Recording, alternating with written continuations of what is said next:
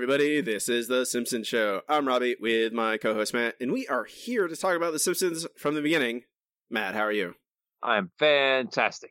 This podcast just creates the illusion of unity. oh my God. No, no, no, no, no, no, no, no, no. I don't oh, it like. doesn't. Okay, I don't God. like. I don't like. I don't like that. How that. What that. Whatever that implies. I don't like it. Um, we have a guest today, Bryan. Bryan Green. Bryan. how- Ahoy. Oh, very good. Uh, Bryan, a, a friend of mine and huge Simpsons fan, and former. a bit. you're you're you are very you're a, a large Simpsons fan, Bryan. That's that's very true. Yes. Uh, you are also launching a new podcast. Literally the day we're recording this on on Leap Day. It is live. Yeah, we're we're only gonna have a, a birthday every four years. It's, truly unfortunate. Uh, before we get going, pitch everyone on your new podcast and what they should, why they should listen to it. Uh, so my our new podcast is called Theme Park This. We take uh, me and my co-host. We take a an IP that is either not represented or underrepresented at a theme park, and we create a theme park out of it. So, uh, for instance, we just recorded we recorded an episode where we talk about second story. Uh, we just recorded our James Bond episode, which has no theme park representation right now uh yeah we're gonna do a simpsons episode very very soon uh we got a lot that a lot coming up That is available on all your favorite podcasting apps. it sure is theme park this Theme Park This. Um, we are brought to you by supporters on Patreon. You can support us by going to patreon.com slash The Simpsons Show. Only dollars a month to gain access to all of our bonus content, which is a lot of bonus things. Hey, Matt, we need to do a bonus episode for this month, don't we? Uh, we oh, how it's the end of the month already, isn't it? yeah. uh-huh. We're gonna get we'll have one of those out for you guys soon. This week's episode is A Star is Born Again, episode E EABF08, originally aired March 2nd, 2003, written by Brian Kelly, directed by Michael Marcantel, uh, received a four, 14.4 Nielsen rating, or 14.4 14.4 million viewers. I'm never sure what all the numbers are because it's very, the data is not always the same kind of reporting on things that happened 17 years ago. It did finish. It's, it's, sec- a, it's a black magic, Robbie. That's how they do television ratings. You never are supposed to know exactly how many people tuned in. if I know that it finished second on the night, uh, behind something on CBS. I forget whatever it was. Uh, the couch gag Matt Groening is a puppet master. This is uh, this has been this has been used already uh, this year. I mean, it's still fine. Yeah, I mean, it, it was a good new idea, uh, but you know, it's it's already been done. I mean, they you do. gotta start repeating them about halfway through though you have to start repeating them because God knows we can't come up with new ideas for all 20 plus episodes a year. It's almost like they should only have like twelve episodes a year. oh, whoa, whoa, whoa, whoa, whoa, whoa, whoa, Matt. How else are they going to make commercial, those big old commercial dollars unless they have a bunch of episodes? Fantastic question. Let's ask them that. Okay. This episode guest stars Helen Fielding as herself, who, if before this episode, I could not identify, I would not be able to tell you who Helen Fielding is. Before I watched this like three days ago, I could not. Exactly. I've watched it before. Yeah. Um, she she wrote Bridget Bridget's Joan Bridget Jones's Diary. Um, James L. Brooks is himself, in a, in a very strange guest spot. I actually liked that one, but we'll get to i i did not and finally, I we would, have I would like to have James L. Brooks for like an entire episode because I think it'd be hilarious. But you know, this works. uh we have and finally Miss Marisa Tomei as Sarah Sloan, who is a very large part of the episode. Um, aunt may herself Aunt May, yeah, sexy Aunt May is here. Wait, are you trying to tell me previous Aunt Mays haven't been sexy? Oh, Robbie, we're gonna have a disagreement here. Uh,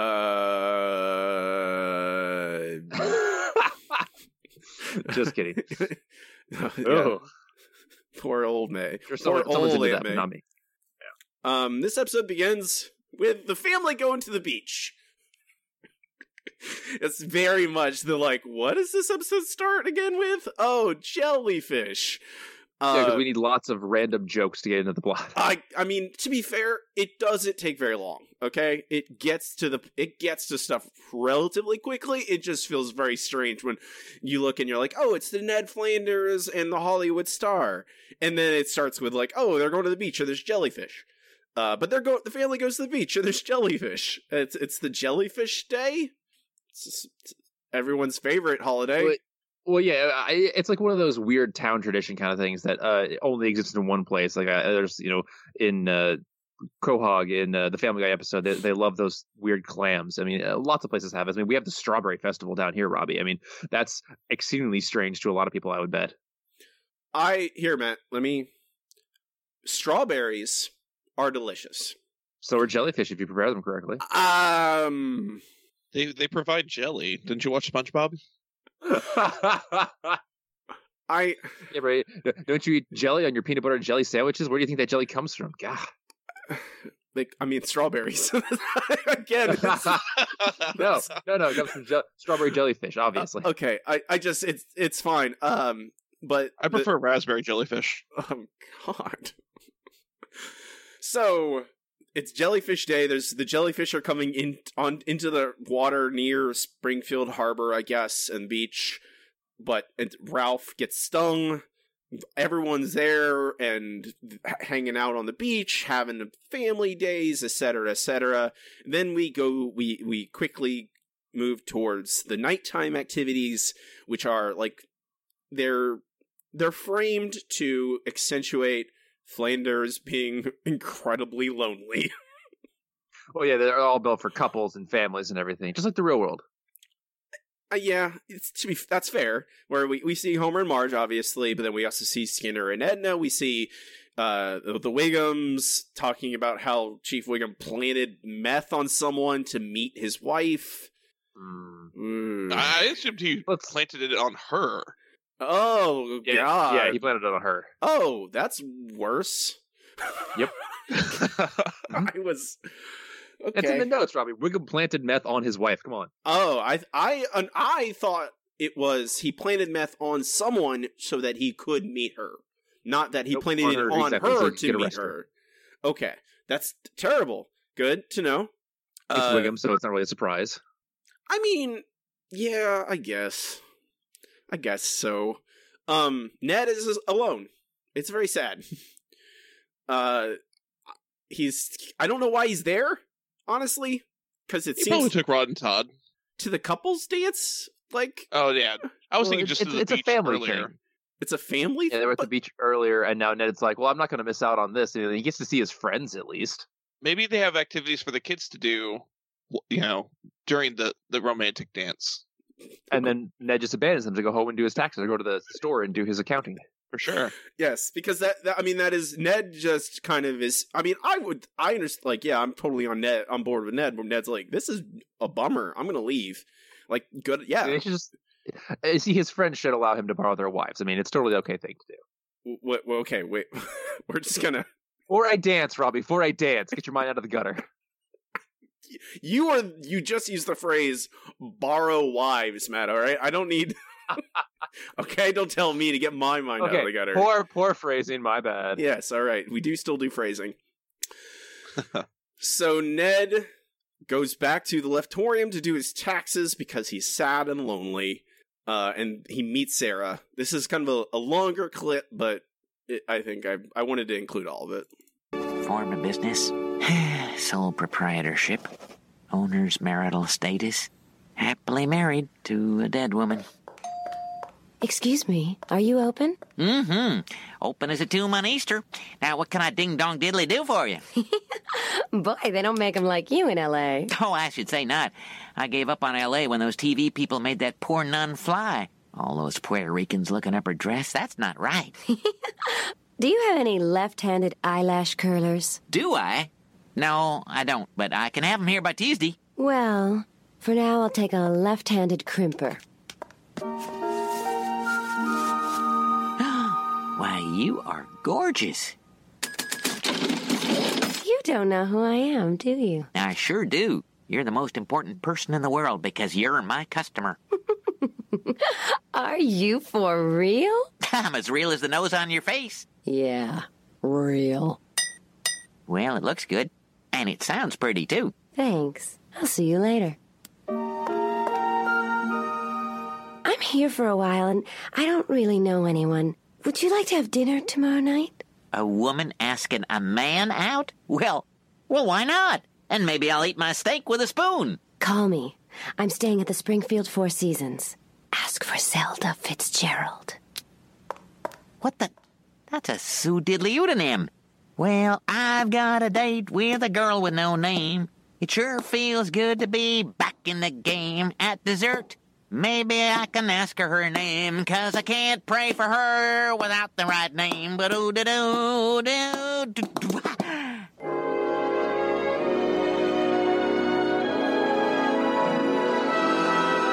I've got a date with a movie star. Sure you do. And I'm going apple picking with Scooby Doo. Toy, toy, toy, toy, toy, toy, toy. Toy, toy, toy, toy, toy, toy, toy. It's important to They have love their Irish- Irish cops. Also, can I just point out that Ned is just very casually racist towards Puerto Ricans for no particular reason? I was trying to skip over that, but okay. Nah. no, no, no. If, if The Simpsons is going to be racist, even back in 2003 or 4 or whatever this was, uh, I think we should point it out because what the hell? I mean, they were looking up. I I don't know. I meant, but I'm also. My question is, I think this kind of just lays out my largest problem in this episode is that Ned's characterization is all over the place, and that is very true. I think that it, it, this episode isn't bad. It- I don't think it's a bad episode, but Ned is basically at any one moment he is exactly what they need for the plot, and not exact actually just like Ned. Like this time where he sings Neil Young. he sings like I like America. I like a horse with no name. I like Neil Young. Oh, N- Ned is not a man I would think would know any Neil Young or America songs and then sing a parody version of them. Even though I like it.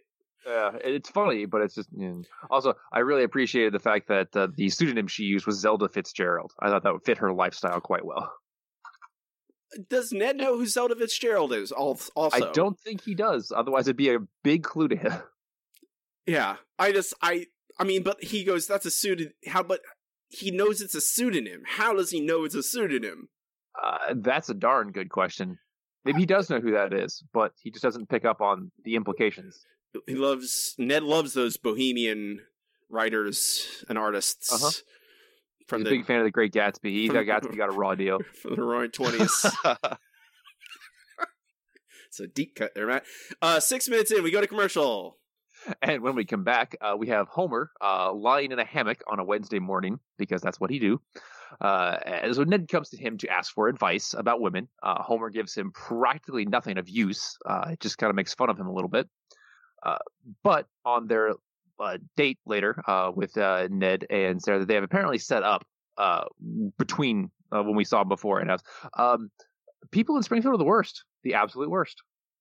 I'm sorry for the disguise, Ned. I just don't want to cause a commotion. Uh, excuse me, Miss Sloan. May I have an autograph? Sure. Oh man, this is going right on eBay. I mean, my wall, which I will then sell on eBay. Sad to say, this isn't the worst I got. Oh, oh, can I just push this plastic cast onto one of your boobs? Okay, now you are the worst. Rod says Marco, and darn it if Todd doesn't say Polo right back. oh, listen to me, just running my gums about my kids. You're probably bored silly. No, it's a nice change from all the actors I usually date. All they want to talk about is their Botox, their Tae Bo, or their Xbox. Huh. Sarah, there's something I've been dying to do all night, so let's just get it over with now and hold hands. mm,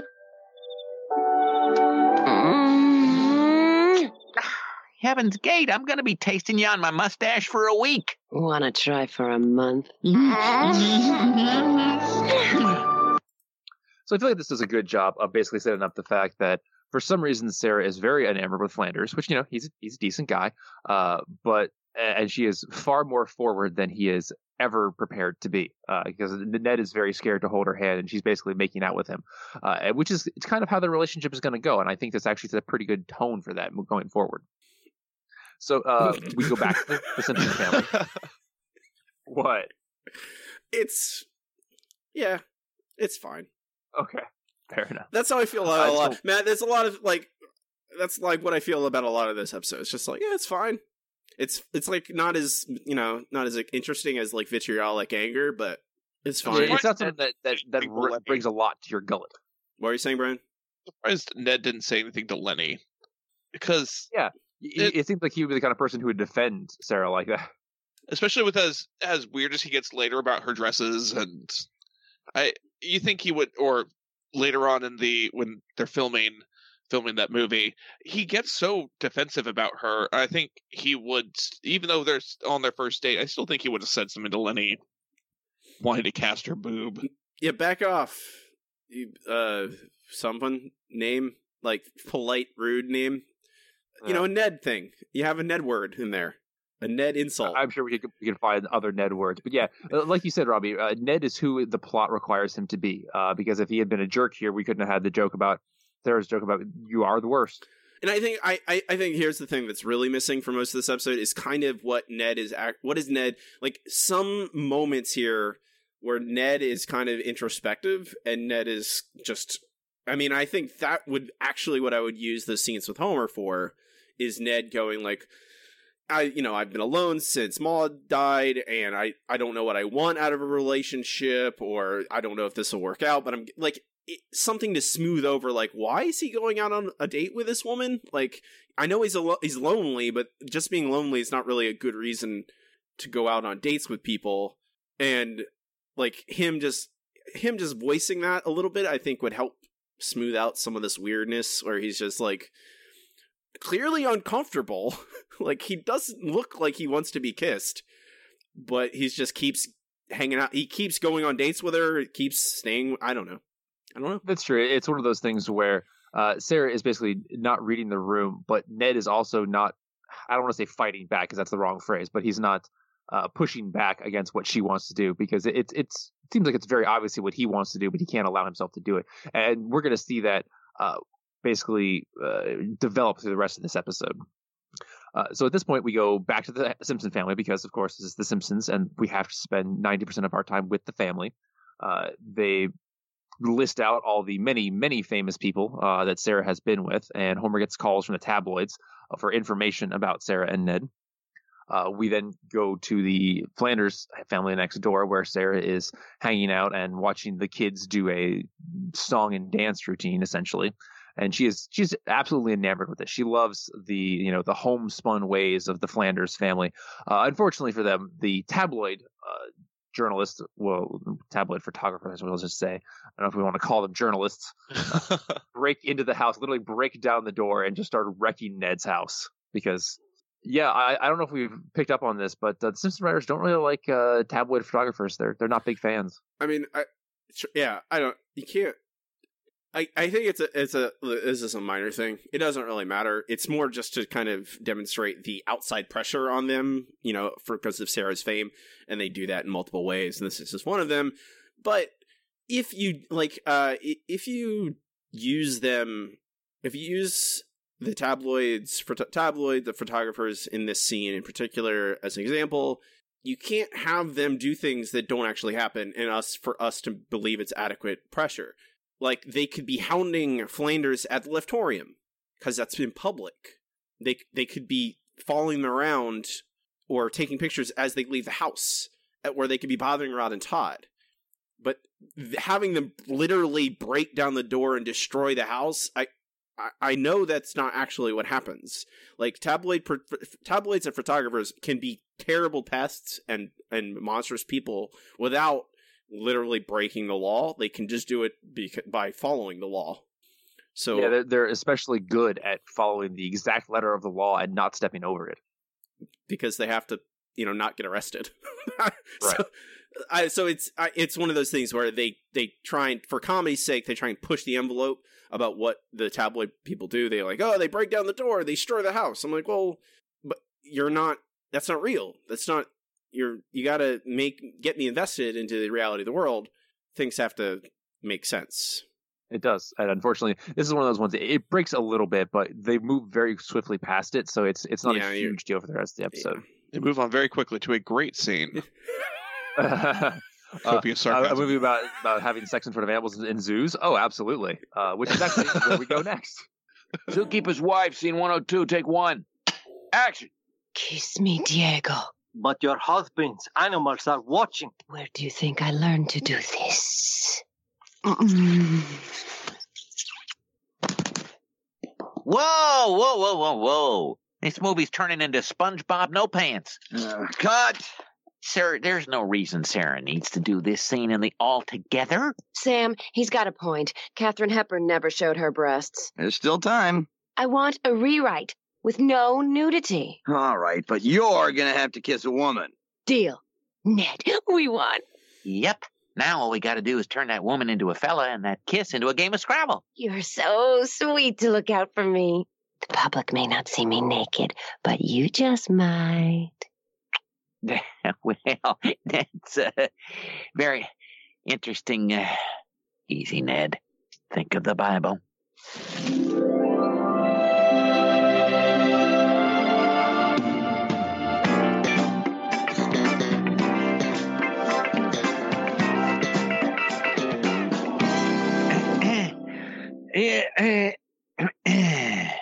So the last bit there was more of a visual gag, but I feel like the music uh, carried it across quite effectively. If you couldn't It's a sexy Bible. Oh, What's wrong? With, ouch. Matt, what's wrong with sexy Bible? You know, Uh, I don't know if you guys have ever read the Bible. They- uh, they I've did- read large they- portions of it. It is I'm- not sexy at all. I mean, they had back a couple few episodes ago. They had the sexy basketball played by uh Gil. Gil. Yeah. So yeah, also, also now- not a sexy thing. The Simpsons is really big on pushing things to be sexy that aren't sexy. It has long womanly womanly legs. That's all that matters. That's just, it's sexy now. Okay, Of so course. I, I'm going to push back on that, Matt. The world has a has a way of trying to make things that are not sexy sexy. Like we have the green M and m that is very true. I mean, are is the Gria not sexy? She has long womanly legs. And, and eyelashes. She has eyelashes, Bryan. So the whole world does this. It's not just it, it's not just The Simpsons. The Simpsons Or Ned doing. Flanders, for that matter. I don't know. There's this. I think this is on. This does adequately. I, I feel like this is relatively like very Ned Ned thing to do, to try and step in and defend his lady in this instance, like to have her not be nude on screen. Like that. That feels like Ned to me. I don't have a problem with the scene. I mm, kind of have a problem with Sarah in general, but uh I, I think Ned, this is adequately Ned in this case. I and I do like the line of like we just need to turn that that lady into a fella and that and that kiss into a game of Scrabble. I do enjoy Right. it. That's that is. I do I do wish there was a part where she kind of pushed back on Ned a bit and said, "Well, this is my career. There, there are going to be things that I'm going to have to do that you might not be comfortable with." Well, Bryan. Okay, I hear you, but let me let me say this: they'd actually have to talk about their relationship at all in this entire episode.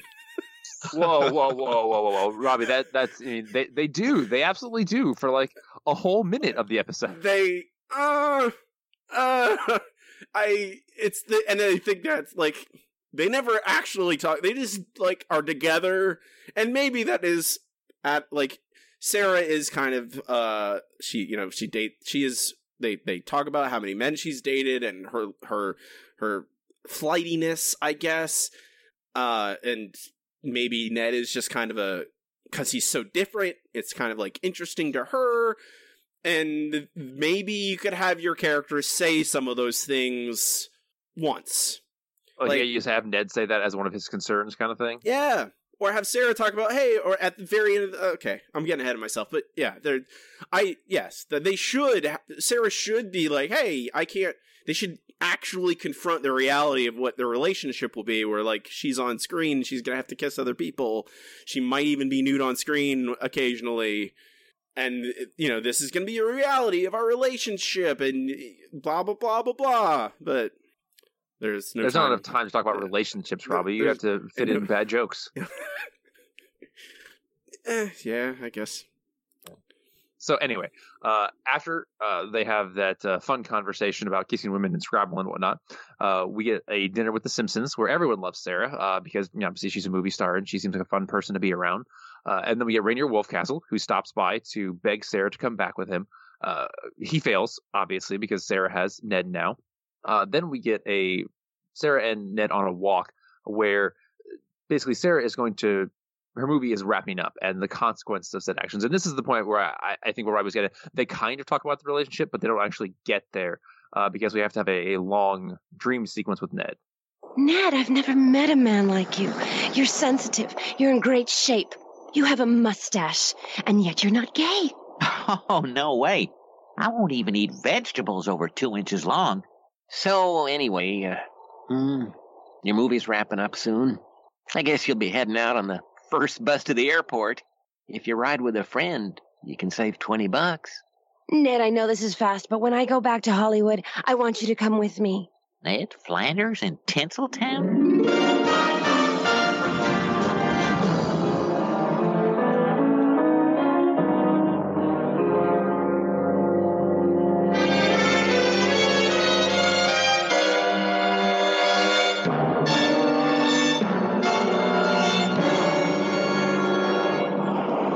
I'm James L. Brooks. Oh, can I call you Jim? James L. Brooks is good. How about some sponge cake Well, I can't see the harm. with a brandy glaze? No! Or perhaps you'd like to go to a football game. Well, We don't have a team. no! Hey, Daddy Baby, we're movie producers now. And we're Jewish! Sarah, I'm sorry, but I can't move to Hollywood. Heck, even Dollywood's too far out for me. Too many people appreciating it ironically. Well, then I'm staying in Springfield with you. For good. oh, forgive my language, but uh, I'm one happy camper. So yes, uh, Sarah makes the very quick decision to stay in Springfield with Ned and the family, uh, despite the fact that she will probably still have to, you know, go film movies for long periods of time. I really like that Dollywood joke. Right? That is one of the best jokes in the entire episode. Okay, why? Why? Okay, Bryan. Earlier you said you didn't enjoy James L. Brooks, So what? First off, why does Ned even know who James L. Brooks is? but don't you Very get famous it? movie producer. Don't you get it? He's a guy who worked on the he worked on the Simpsons, so Yes, I'm, obviously I'm well aware of this. Ned knows him because we know him. James L. Brooks is like essentially a god in Ned Flanders' world. Yeah, exactly. He's the Jack Kirby of the He's a creator.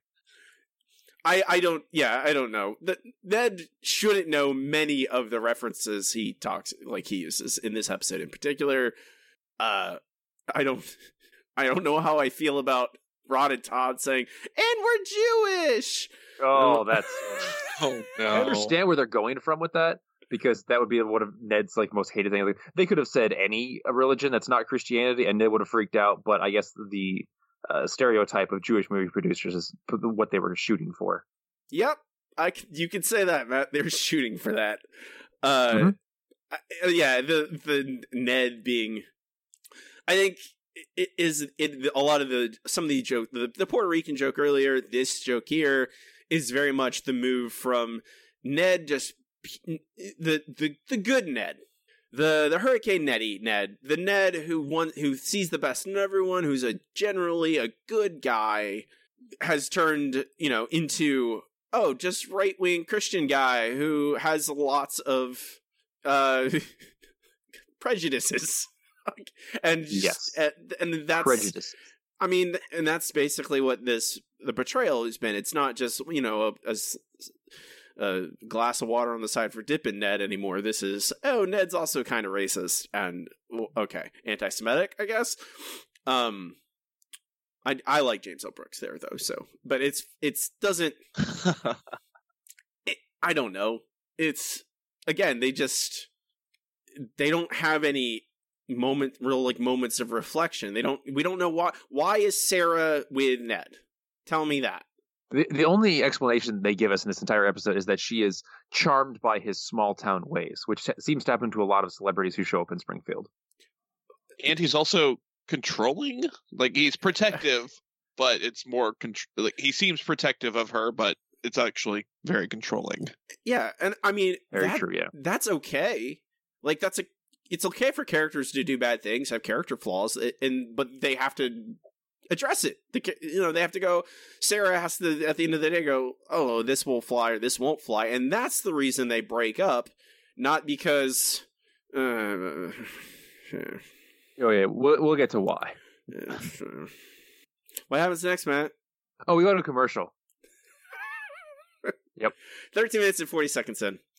Um, so Sarah has moved to Springfield because she likes Ned a lot, so she's moved her whole life. This guy she's known for what, a couple weeks? Yeah, I, I feel like this is less impactful than a lot of people would think because you know movie stars they're always flying all over the place to uh, you know to, to film movies, so it's it's not a huge deal for where her base is. It's just where she comes back to at the end. But yeah, it's still really fast. I'm I'm just saying that because again they could probably uh, you know address it at any one point. Um, but Well, they could, but they don't have time because they have to have you know jokes about uh, adopting Apu's babies. they do have jokes about a a, a, Apu trying to give children his children away.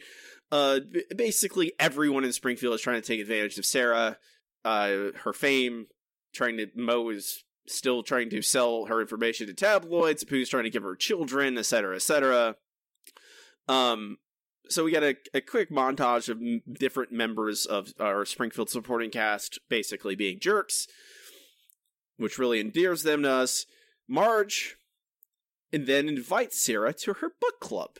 And this is where we get Helen Fielding. Look at celebrity boy toy Ned Flanders and his arm candy Sarah Sloan. Miss Sloan, how are you handling the change from La La Land to Blah Blah Land? Lisa, Springfield isn't a cultural wasteland. Part of Stroker Ace was filmed at our airport. And, um, oh, there's our ladies' book club. Sarah, you're more than welcome to come. Oh, I'd love to. Another scoop.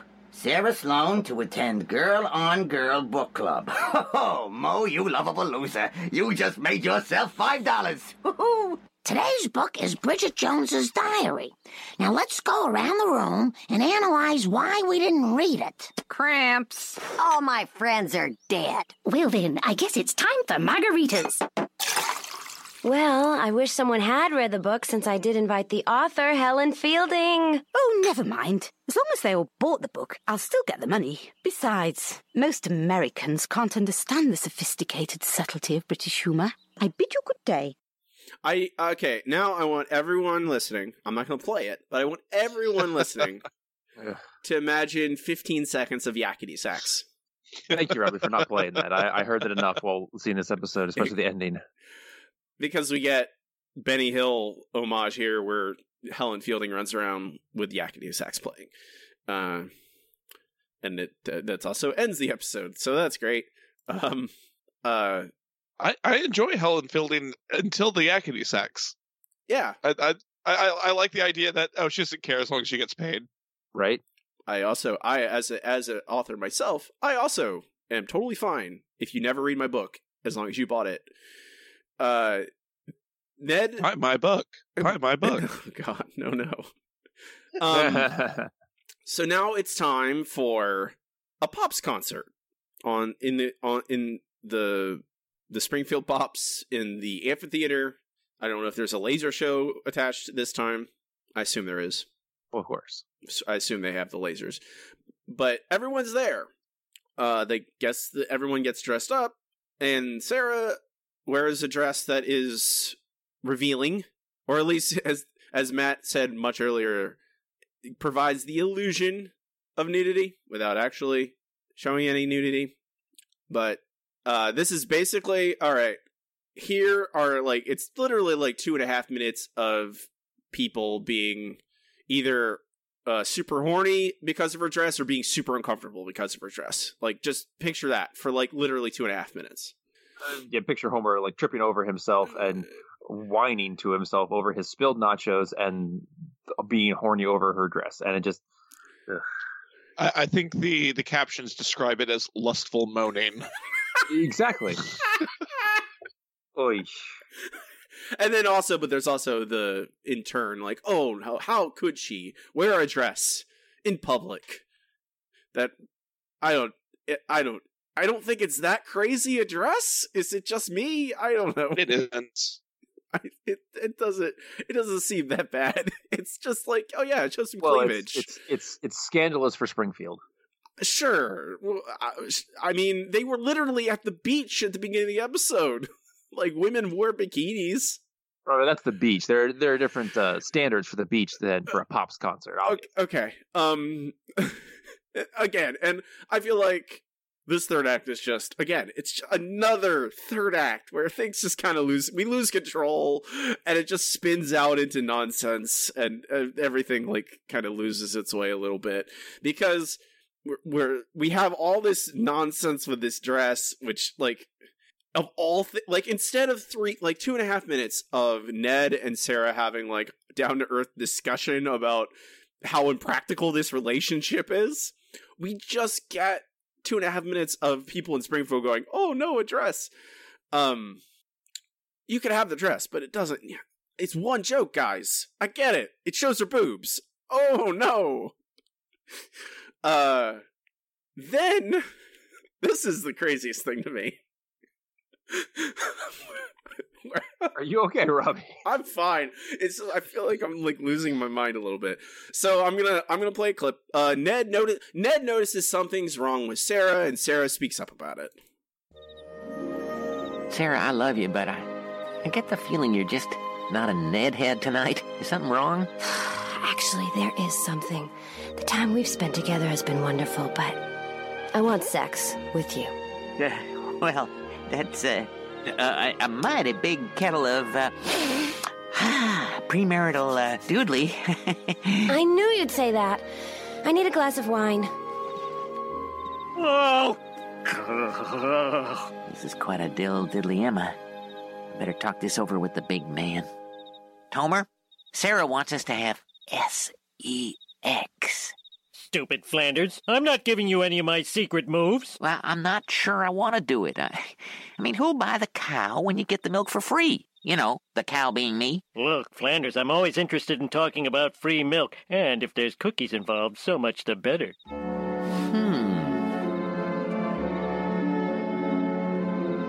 Ned, look, I know I said I wanted this, but I don't want you to do anything you're uncomfortable with. Well, I consulted my Bible and found some verses supporting what you want to do, and a lot of verses against it.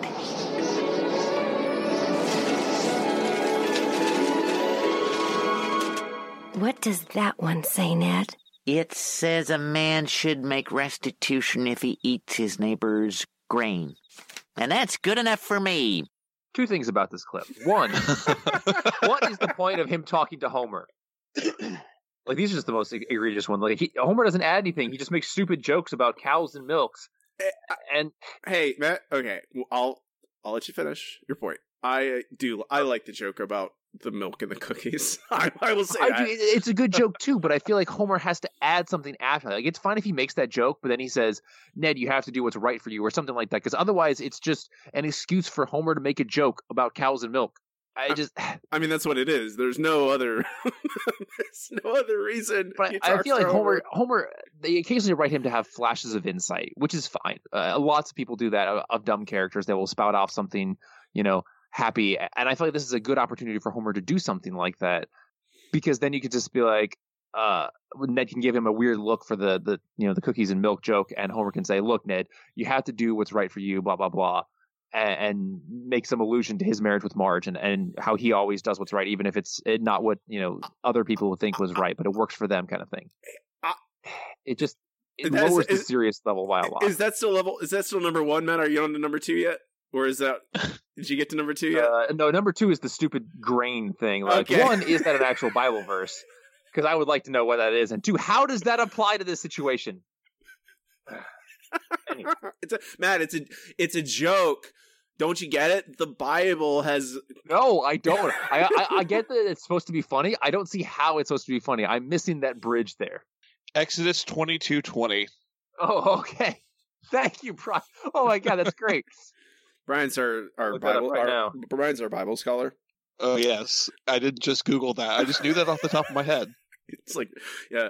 Um, my problem with this clip, I mean, I agree with all of what you said, Matt. Everything you said is entirely correct. More, my more problem is like Ned. Go, Ned goes to Sarah. He's like, "Are you all right? You seem a little down, or something's wrong, or something. What's up?" And instead of Sarah being like a sane person, going, "Well, we can talk about it later when we get back to the house, or, or whatever." It's instead she's like, "No, I'm really. I need sex now. I need wine. Uh, like you're at a concert. Like, Yeah. Are you- pure id, basically? I, I was like, calm down. Like it's like you're are you are you you're not a real person at this point where I'm like Sarah is not re- like this is all just plot device after plot device after plot device. I just I just don't understand why they have Sarah like literally in the middle. Why can't they be alone in a bedroom? Like why is all this is all obviously you can't hear this. This is all happening in the woods. like they're just in the woods at by the end of that clip. Yeah, and then their woods, like near the Pops concert, is the whole point. They're just like, oh, let's go somewhere nearby but close, and like, uh, you guys could. Are, are, are A you going camping or something like this? You're a movie star. Get a hotel room. Like literally. And where are Rod and Todd? they just vanish.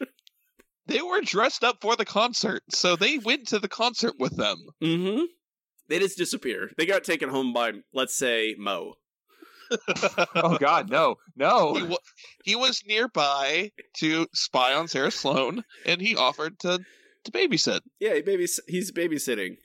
That's an Uh-huh. episode I want to see. Sure. I want to see Moe babysitting Rod and Todd. I mean, isn't that basically the episode where he I was going to say with Bo Maggie? Baby Blues. Yeah, I guess that's true.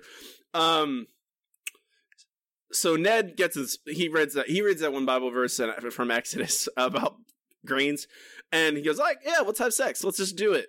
Like what? What? He won't. Just the thought of moving to L.A. gives him nightmares, like literal like visions of horror about like brandy glazed cake and having no football team and Jewish sons. But you know, Sarah just going, you know what? I'm really, I need sex right now, and Ned's like, oh, sure. I somehow I have all these Bible verses, even though we were just at a pops concert, and this one is about grain. So yeah, let's have sex. So they have sex in the woods, like with a blanket, and then That's very comfortable, I'm sure. I and then sleep there all night. Sure. Uh, uh sure, yeah. Um so they have sex one time. And probably that's all you get out of Ned. Uh and then we basically have Ned give Sarah an ultimatum. Uh and this is the end of the episode. That made me completely forget about Bob Balaban. That's what Maude used to say. A girl could get used to that. Well, and you will, right after the wedding. Y- you want to get married? Mm-hmm. That's right. I'm like Baskin Robbins. You get one free taste, then you gotta buy the scoop. Ned, I love you, but I'm not ready to be tied down. I love you too, and I always will, but unlike the Bible, I guess this ain't gonna have a happy ending. I'm sorry.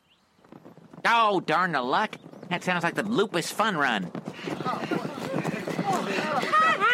Fight, Lupus! Screen siren Sarah Sloan shocked Tinseltown last night with a midnight marriage to Gosford Park mega hunk Bob Balaban. this was followed three hours later by a quickie divorce. I bet we would have lasted twice that long. Ned, gardening away his misery. Hmm, his answer's not at the bottom of a hedge. Hey, Hollywood. Call me. My number's on the bench.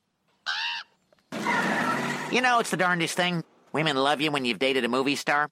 I'm very happy for you, Ned. Me too.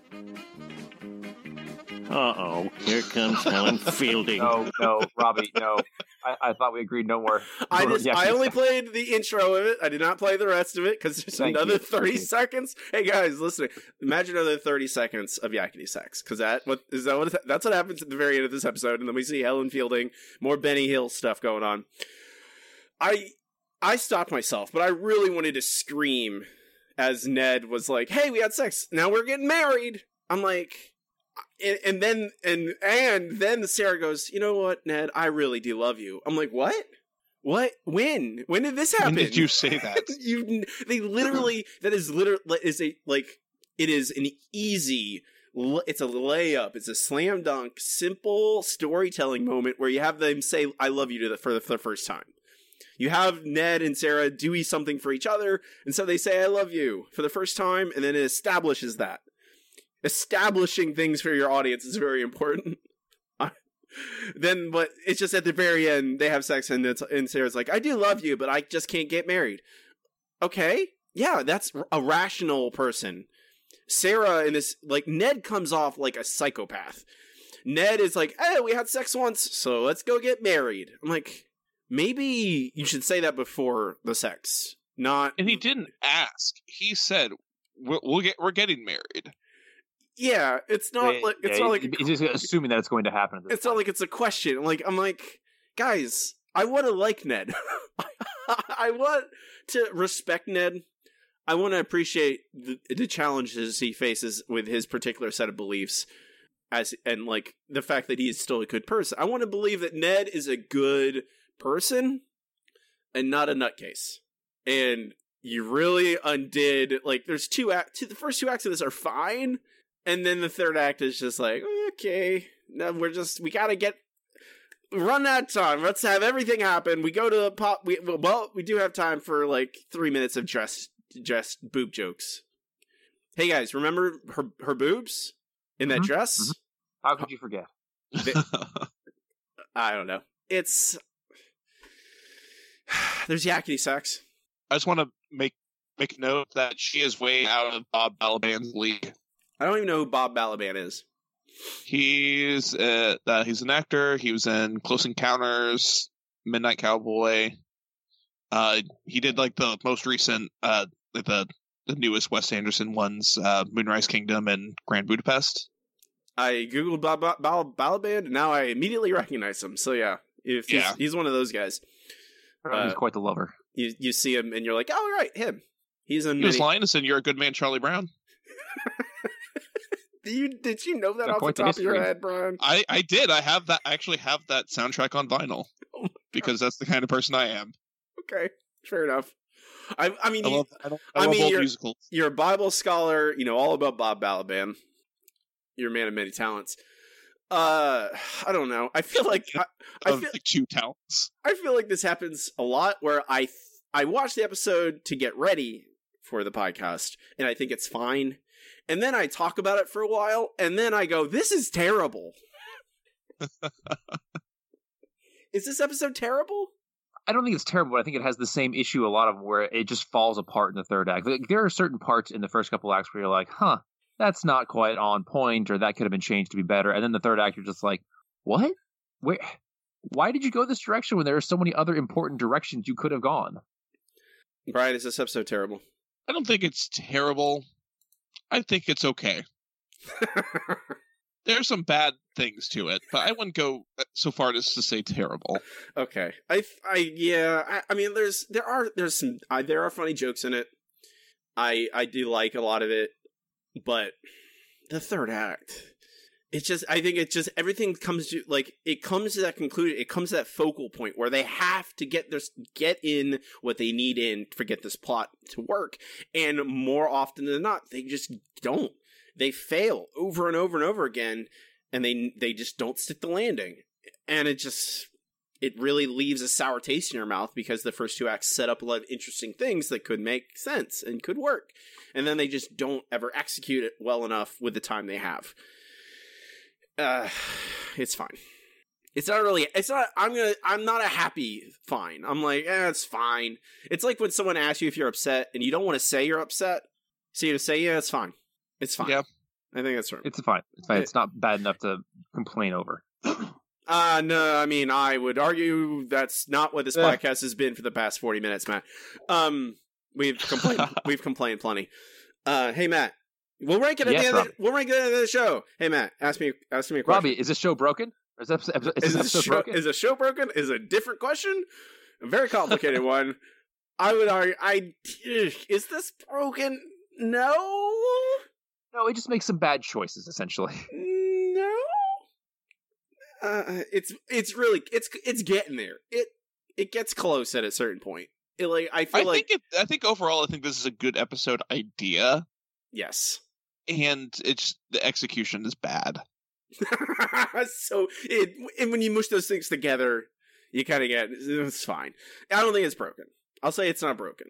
No, because this this could be a good episode if rather than a movie star, they had Ned go out with just a woman who is more uh, progressive than he is, and who is more into you know being equal partners in a relationship Um, rather then than you being can't a, make male dominant. But you can't have jokes about tabloids then, Matt, or Bob- That's true. Bob- I don't know if you know this. You can get jokes from a lot of different sources. I mean, The Simpsons used to have tons of Mm, I jokes about literary references and old TV and Matt, movies. Hey, wait, wait, wait a minute. I have a page here full of jokes about Hollywood. Uh, Where am I going to use them? Um, uh, in a different episode, perhaps. Ah, that sounds like I have to remember things then. Well, you know, that's that's that's tough to do, and I understand that. But maybe if you work for the Harvard Lampoon, you should be able to do those kind of things.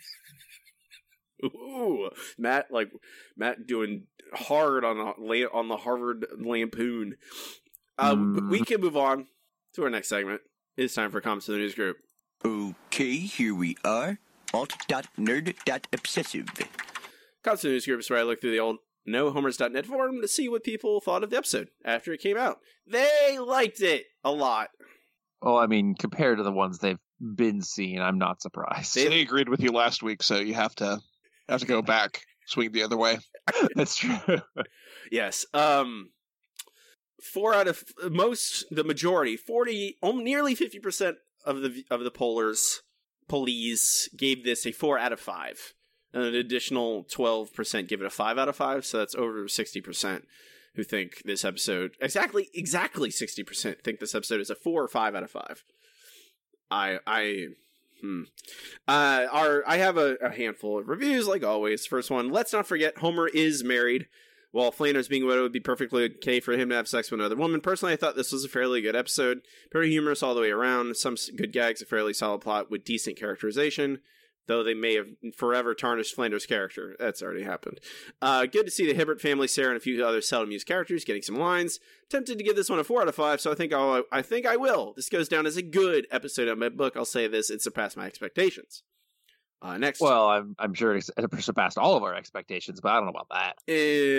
um, did not surpass. The, Robbie, it's, it's a season 14 episode. What are your expectations at this point? As long as Mike Um, Scully doesn't come on the screen and throw poop at us, I but oh yeah, it's a decent episode.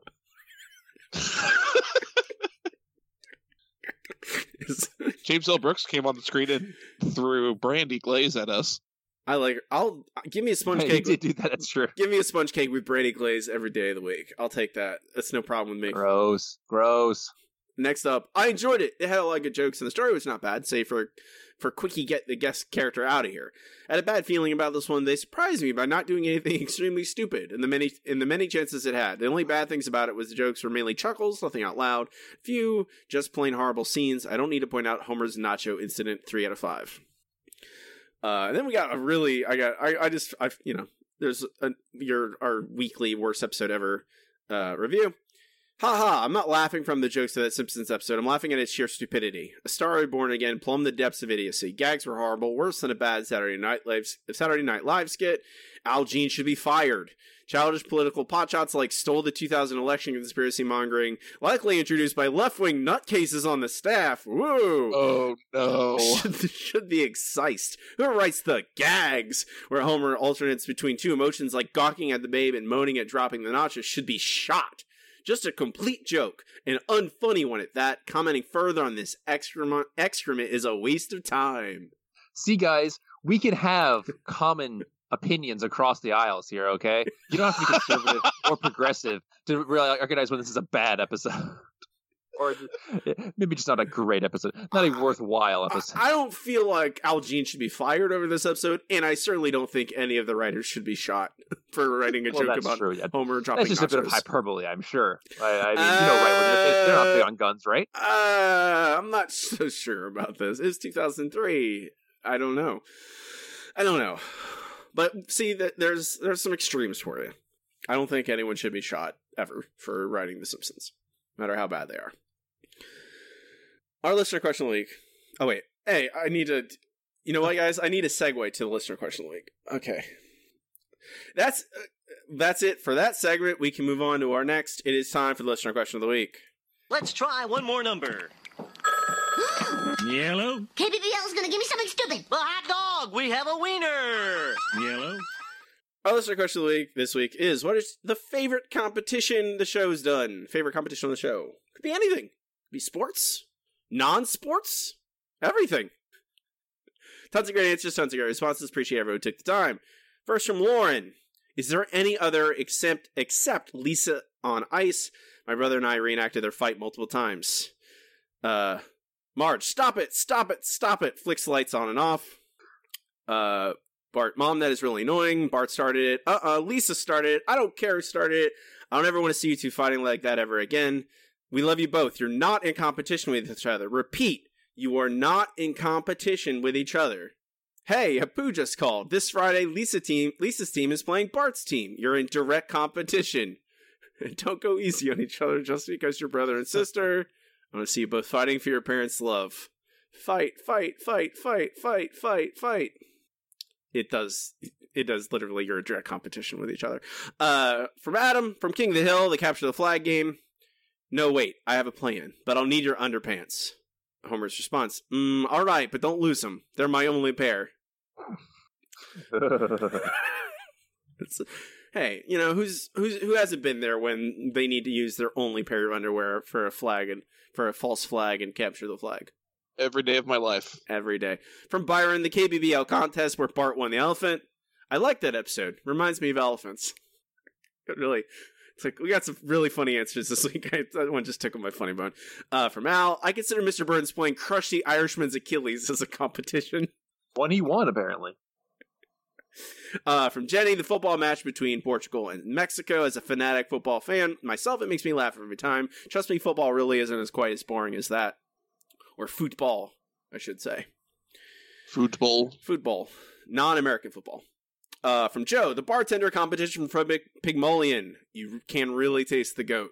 Yeah, Nothing wrong with nothing wrong with goat. it's true. It's better than red tick beer. really taste the dog. Mmm. Uh, from Patrick, I have to pick the episode where Lisa competes in an American Idol spoof with Homer as her manager. This leads to a magical Lisa Homer moment at the end, with Homer tricking Lisa's contest rival when he became his manager to go back to Lisa, like this modern episode did. The fact it's a better Lisa Homer episode in that era. I I always appreciate anyone who answers a gives us an answer that is non golden years. So it's much harder to they're harder to come by. Uh, from AJ, is it wrong to say the model nuclear plant contest from Homer's enemy? I understand he wasn't a child, but it was a nice win for Homer, and those racing stripes sure looked looked really sharp. No, he, he won. He did. He he he he beat him fair and square. That's true. I mean, he did better than Ralph. Yeah, even Martin. So was actually powering the room. Uh, from Andy, Homer's steak eating challenge against Red Barclay and Maximum Homerdrive. Uh, from Chris, his answer is simply, "Where's my elephant?" Where's my elephant? Where's my elephant? Uh, from the professor, yes, I would, Kent. The Patriots tomorrow essay contest for Mr. Lisa goes to Washington. Who would have guessed reading and writing would pay off? And finally, from Allison at Amethyst 1258. My answer is Bart and Lisa's hockey game from Lisa on Ice. Growing up with an older sister, I knew firsthand about sibling rivalry, and when Bart and Lisa put their differences aside at the end, it speaks to me on a personal level about true love only siblings can know. Oh, Very sweet. Matt, what's your answer? Uh, my answer for this week is actually going to be the gross out competition from the Mensa episode uh, because I love Homer singing "Hot Buttered, Check It and See" while hitting himself with uh, hair dryers, and then Bart's been like, "I don't know, no more spark plugs, please," when he's trying to swallow anything. It's one of the dumbest things I've ever seen, and it still makes me laugh. Bryan, what's your answer? I like the competition between Lester and Eliza in the day the violence died. I, I like that there's this bizarro world version of Bart and Lisa that are going out solving all their mysteries for them. Why haven't we gotten more Lester and Eliza? I don't know. I like them. I, ca- why haven't we done like an entire Bizarro World episode with Lester and Eliza, where they are like the focal point of the episode, and the, we get a cameo from Bart and Lisa, who are in That Les- would be fun. and Lester That and Eliza. fun. I would, I would wa- definitely watch that. Lester and Eliza are like, who are those weird kids? They're always in the background. It's crazy. Free idea, Simpsons writers. If you listen, hey, free idea, take it. Um, my answer is the chili cook-off from Ho- Mysterious Voyage of Homer. Oh yeah, That's a good one. Daddy, are you going to jail? We'll see, son. We'll see. Uh, I love it. Um, next week's question. I'm sure we've asked this question before, but I know it's been a long time. If if we have, it is what is your favorite Simpsons song parody? Hot butter. Check it and see. Bryan's getting his answer in early. Post this question on social media, facebook.com slash the Simpsons Show Pod. On Twitter at Simpsons Show Pod. You can email us at simpsonsshowpod at gmail.com. Next up, it is time, once again, for the No Google Trivia Challenge. I am too smart. I am too smart. S-M-R-T. I mean S-M-A-R-R-T. The No Google Trivia Challenge is where Matt and I each challenge each other with three trivia questions one easy, one medium, and one hard. I am currently. Let me, let me look. Let me make sure. I'm winning so far this season by one point. Mm-hmm. Uh, I will. I am. Well, we'll see how long that lasts. But I'll take the lead for now. Matt, are you ready for an easy question? I'm ready, sir. Your questions are all from Alone Again, Natural Diddly. Oh, oh, going with the Flanders thing. Okay. Mm-hmm. Who dies in Alone Again, Natural Diddly? I believe that'd be Maude Flanders. That is correct. No footlongs. Ugh. Oh God. oh, I hate that episode. I episode wouldn't so even eat vegetables over two inches long. Oh, we didn't mention the, the we skipped over that the, joke. the gay We panic did, joke. Thank God. Yeah. All right. All of your questions this week are from the Auto Show. Oh God. All right. What band do Bart and Milhouse go to see in the Auto Show that devolves into a riot? Oh, that'd be Spinal Tap. You are correct. Yay! I got a point. All right, your medium question, Matt. What race car driver do the Simpsons run into?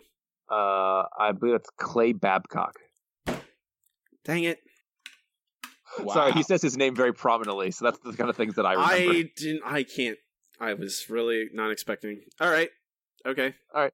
Your medium question: What does Homer call Otto that enrages him? Uh oh. Oh, it's something relatively innocuous too. Um uh, burnout? Mm, I'm sorry, it's Sponge. Ah, sponge. This is like something a sponge could do. I don't Matt, I don't remember the auto show. I could Oh, barely There's they go see Spinal Tap, there's like Bart gets a guitar? Autos in it? I don't okay. Your hard question. What companies sponsor the funeral? There are one, two, three, four, five, six, seven. Oh God, really? There are seven Wow. stickers visible on the casket. There's a couple more that you can't really make out, but seven that you can clearly make out. Name four of them. I don't think I've ever even looked at the casket, so I have no clue. hmm Just like the Simpsons writers just want to ignore Maude's death. Yeah, right. The they're all basically knockoff uh, car company brands for the most part. We have there's Duff, so one real Simpsons, uh, and then the, the Laramie Cup, which I assume is their Winston Cup analog. But then we have Tire Stone, Quacker State, Good Good Wrench, spelled G U D Wrench. We have SPT. I don't know what SPT is. I assume that's like an oil company. Yeah, thing. like STP, but know. Yeah, and then finally there is AC, the letters, and then the letters, then D E E C E E A C D C, which I don't know if that's supposed to be like a battery or like the band. Yeah. I assume a battery because it's like all car stuff because she died at the car thing. Remember how she died at the car thing? Uh huh. I and do they remember made that. it, How and they about made that? and they made a joke out of her funeral. Uh huh. They killed its character and they treat it all as a joke. And Ned's never had really been able to exercise that pathos ever. Yep. And that And a funeral- 21 t-shirt salute. Matt, what's my hard question?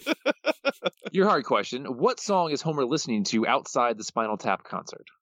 um. Oh. Um. I know it. I'll Bryan. I'm sure. Send it to you, Robbie. I know you know it because you're smarter than me. Um. Is it I want candy? I don't think Ooh, I'm sorry, it is Spanish Flea. Flan-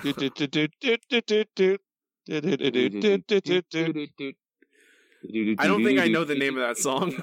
he actually sings the lyrics that like they use that song a lot but he actually sings the lyrics in that moment that's the only reason i know the name of the song I don't think Yeah. I've ever paid attention. Little Spanish Flea. Who sings that? homer Uh, according to no, the Wikipedia in article, real it's- life.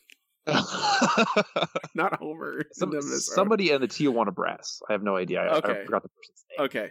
Uh, Bryan, I I have been told I you have told me that I we, you have prepared some trivia questions for us. I sure have. Look, well, well go ahead. Let shoot. All right, Robbie, do you want to go first or second? Ugh, why? I'll I'll go second. Okay. Start with Matt. Uh, these are all episodes that focus on movie making and movie stars. Okay. Okay. So here we got uh, Matt. Here's your easy question. This all of your questions come from Beyond Blunderdome. Okay. Your easy question: The Simpsons attend a preview screening of Mel Gibson's remake of what movie? Uh, Mr. Smith goes to Washington. That is correct. Robbie, all of your episode, all of your questions come from When You Dish Upon a Star. Uh, I said they weren't good. Your easy question: Which celebrity does Homer land on during his parasailing accident? oh no. oh no, Robbie! It's the easy question. It's one of the two. It's one of the two. Um, I mean, it's a 50-50 shot, I guess.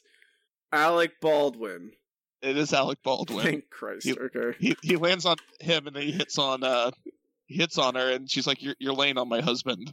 Okay. All right. Good. I got that one. All right, Matt, your medium question. While touring the movie studio, Rainier Wolfcastle was filming a movie titled "Saving Who." Who was Uh. who was Rainier Wolfcastle saving? Uh, I don't know. Just I don't know, like saving his grandmother or something. I thought You saving give up? Nana. I guess. Yeah, I, I Saving give up. Nana? Uh, Robbie, do you have a guess? uh no. I don't. Something about So you're on the right track because she plays Granny from the Beverly Hillbillies. It's Saving Irene Ryan. Oh, of course, of course. Okay. Of course? What do you mean, of course? Uh-huh. There's nothing of course about that. It's the most obscure, dumb. All right. I thought I thought it was a medium question because you could come up with Saving Private Ryan and then No, Saving Irene I Ryan. mean, I'm not. It's not debating if it's a medium question or not, on especially by our standards. But it is The Simpsons. Like, what's a obscure, like weird Saving Private Ryan joke? Irene Ryan. Okay. All right, uh, Robbie, your medium question: What kind of cola do the celebrities drink? Uh, Aztec cola. Matt, do you have a guess?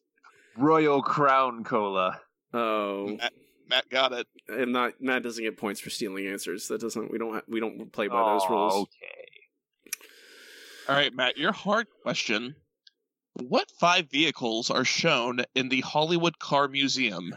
Uh, let's see. There's the Mad Max car, the Batmobile.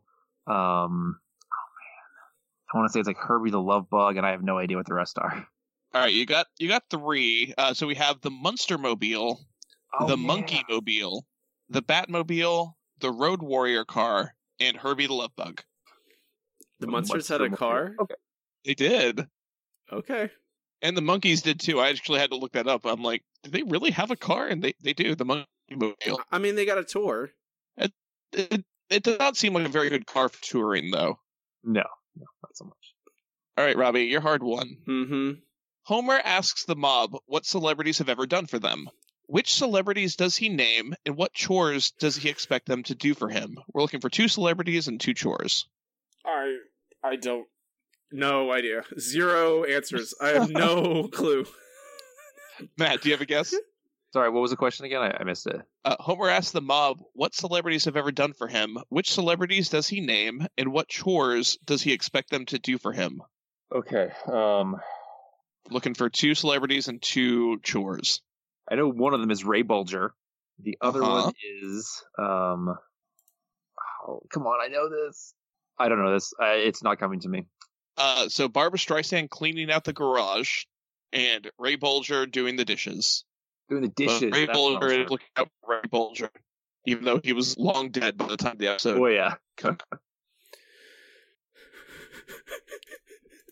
You okay, Robbie? I'm fine. I don't. Did I literally can't remember? Ed. I think my brain has excised all memory of that episode. Like I can't remember. That's probably healthier for you. I can't remember anything about it. It's just there's celebrities in it, and it's bad. I think that's like all I've gotten at, at that point. Like I don't remember. Um, Matt now is in the lead again. Yay! Oh no. I'm sorry. It's not your fault. uh, Matt is in the lead, thirty-one to thirty. As uh, as uh, after this episode, we still got half the season to go, so I could I still have opportunities to squander this lead. So that's good. Squander the lead I had, I suppose. Uh, that's it for trivia this week. We can move on to our final segment, the segment we end every single episode with. It's time for best episode ever. Best episode ever. Best episode ever is a part of the show where we rank the episodes categorically as we watch them chronologically, eventually compiling a list of every episode ever and how good they are. Ver, ver, ver, scroll down on the mouse, mouse wheel down here. Probably it makes it think like you're getting all the way down near the bottom. Nah, I don't know about all the way, but towards the bottom, I would say, in that general direction of the. Okay, here's here's a comparison point. I'm going to Praiseland, Flanders episode. Hmm. Okay, that's uh that's a good start. Um. Hmm. So I- right beneath that we have Homer the Moe, and right about that we have Blame It on Lisa. I think I think this is better than I'm going to Praiseland. I was going to agree. We don't have anyone getting high on gas and almost blowing up orphans. That's usually a good thing. That's okay. So Uh, how okay, about real quick? Okay. How about Hunka Hunka Burns in Love? It's it's another uh, you know tertiary character falling in love kind of thing. Um, I think Hunka Hunka Burns' love is a little bit better than this one. It ends really weirdly, but then again, so does this one. But I think the actual relationship between uh, Burns and Burns woman and is- woman is better. it's better. Her name is Gloria. G L O R I A. Gloria. Uh huh. It's, it's a song. You don't know Gloria? I've never heard that. Are you? You guys are uncultured swine. That's true. Uh, the episode does end very poorly, just like this one does. Um, I would put it between the Blunder Years and Simpsons Bible stories. Yeah, I was looking, uh, looking further down. Like Bart, Bart. I think it's in that. Certainly in this. I think it's better than Simpsons Bible stories. I, I don't know if it's better than. I feel like it's very similar to the Blunder years, Blunder's years, the Blunder years, um, because it has a lot of potential and then kind of squanders it all. Very true. Yeah. Uh, Uh, I, I do think it's better than Simpsons Bible stories for sure. Is it better than Bart to the Future? I like don't Bart to the think Future. So that that one's better than it seems. It, it's got some wacky weirdness, but I, honestly, I kind of Mm. like Bart. You Bart to the just like Future overall. you just like Ralph. I mean, that helps. I'm not gonna lie. You just like Ralph, man. That's like literally Bart of the Future. You're just like, oh, Ralph's in it. I like it. Um, hmm. Has I- Lisa as the president, though. Lisa is the president. That's great. Uh, it, that is the episode that references Donald Trump being the president as well. yeah, I above Simpsons Bible stories is probably a good spot for it. I don't really have strong feelings, so I think it's better to just. I don't know. I feel like this episode's just so weird and. Does that sound okay, man? Below the blunder Sounds good years. to me. Okay. Star is born again. That is new number 245 on our list below the Blunder years, above Simpsons Bible stories. Um Nope, that's wrong, Robbie. Come on, you can type. You can do this. There we go. Uh, number one on the list is so that's uh, yeah, Stars Born Again, Below Blunder Years, above Simpsons Bible Stories, two forty five. Number one on the list is still Homer's Enemy. Last place is still The Strong Arms of the Ma. Our Oof. next, yeah, oof, oof is the right. Um, oh, this is the wrong thing I'm looking at. Uh, okay, our next episode is Mr. Spritz goes to Washington. Ooh. Okay. It's Uh, Krusty as a politician. Mm-hmm. mhm, mhm. I don't remember that one hardly at all. I It's uh, it bad. what? No, I recall it being quite bad. no. I'm sure it's great. Uh huh. It's about airplanes. Airplanes happen in this one. That's that's true. They do. There's Republican jokes in this. There are, uh, but not not not good ones. Oh, good. Okay. Um, that's next week. Mr. Spritz goes to Washington. I'm sure we'll have a great time and we'll love this episode. It's written by John Swartzwelder. He can do no wrong. Oh, okay. Yeah. Yeah. John Swartzwelder in a political episode doing no wrong. Sure. Uh, yeah. Yeah, you can find this list, our best episode ever list, on our website. It's thesimpsonshow.com. Links to everything there, Facebook or Twitter, our RSS feed. Link to our Patreon is there. Um, Bryan, plug before we Yes. go. Before we go, plug all your stuff. Where where should people check out? Like this new podcast you're doing. Yeah, you can uh you can find me on the internet at BortATX on Twitter. Uh, you can also find Theme Park This on Twitter at Theme Park This. We also have a listener group on Facebook. Uh, just uh, Facebook.com slash groups slash Theme Park This. Join in on the conversation. Talk about theme parks with us. Uh, yeah. Uh, be sure to check out Theme Park This. We launched today as we're recording this. Uh, our first episode is just kind of an intro to all of the hosts. We're talking about our favorite theme parks, our favorite theme park rides, favorite restaurants, things like that. But yeah, um, we're, we release every two weeks, so we'll have new episodes coming soon. Plenty of time for people to subscribe, get excited, get hyped. Um, you can find me online on Twitter at Robbie Dorman. My website is robbiedorman.com. Has links to my other podcasts and links to my novels. You can purchase my newest novel, Underneath, a story of body horror set in Antarctica for fans of The Thing and The Terror. You should go buy it, read it, if you like those things. Matt does not participate in social media. You will not find him. That's true. A cold snap has gripped Florida, so I'm going to go out and in it and probably die because it's my last chance to be cold for probably the entire year. Uh, so unless you can strap your message into snow, sorry guys, next week. Strap your message into snow. what does that mean, Matt? Can you explain that? If you're somehow able to transmit a message uh, through snow. Okay, okay. I understood. I got it. I'm Robbie. And I'm Matt. And you keep watching this episode. Shh.